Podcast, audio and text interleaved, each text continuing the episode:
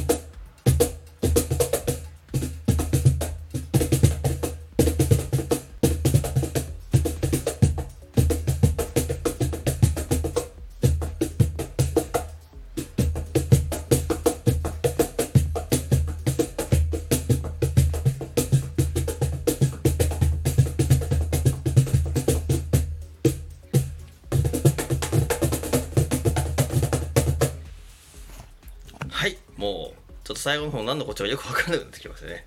そんな感じで、今週も皆様が楽しくやっていけますように。ではでは。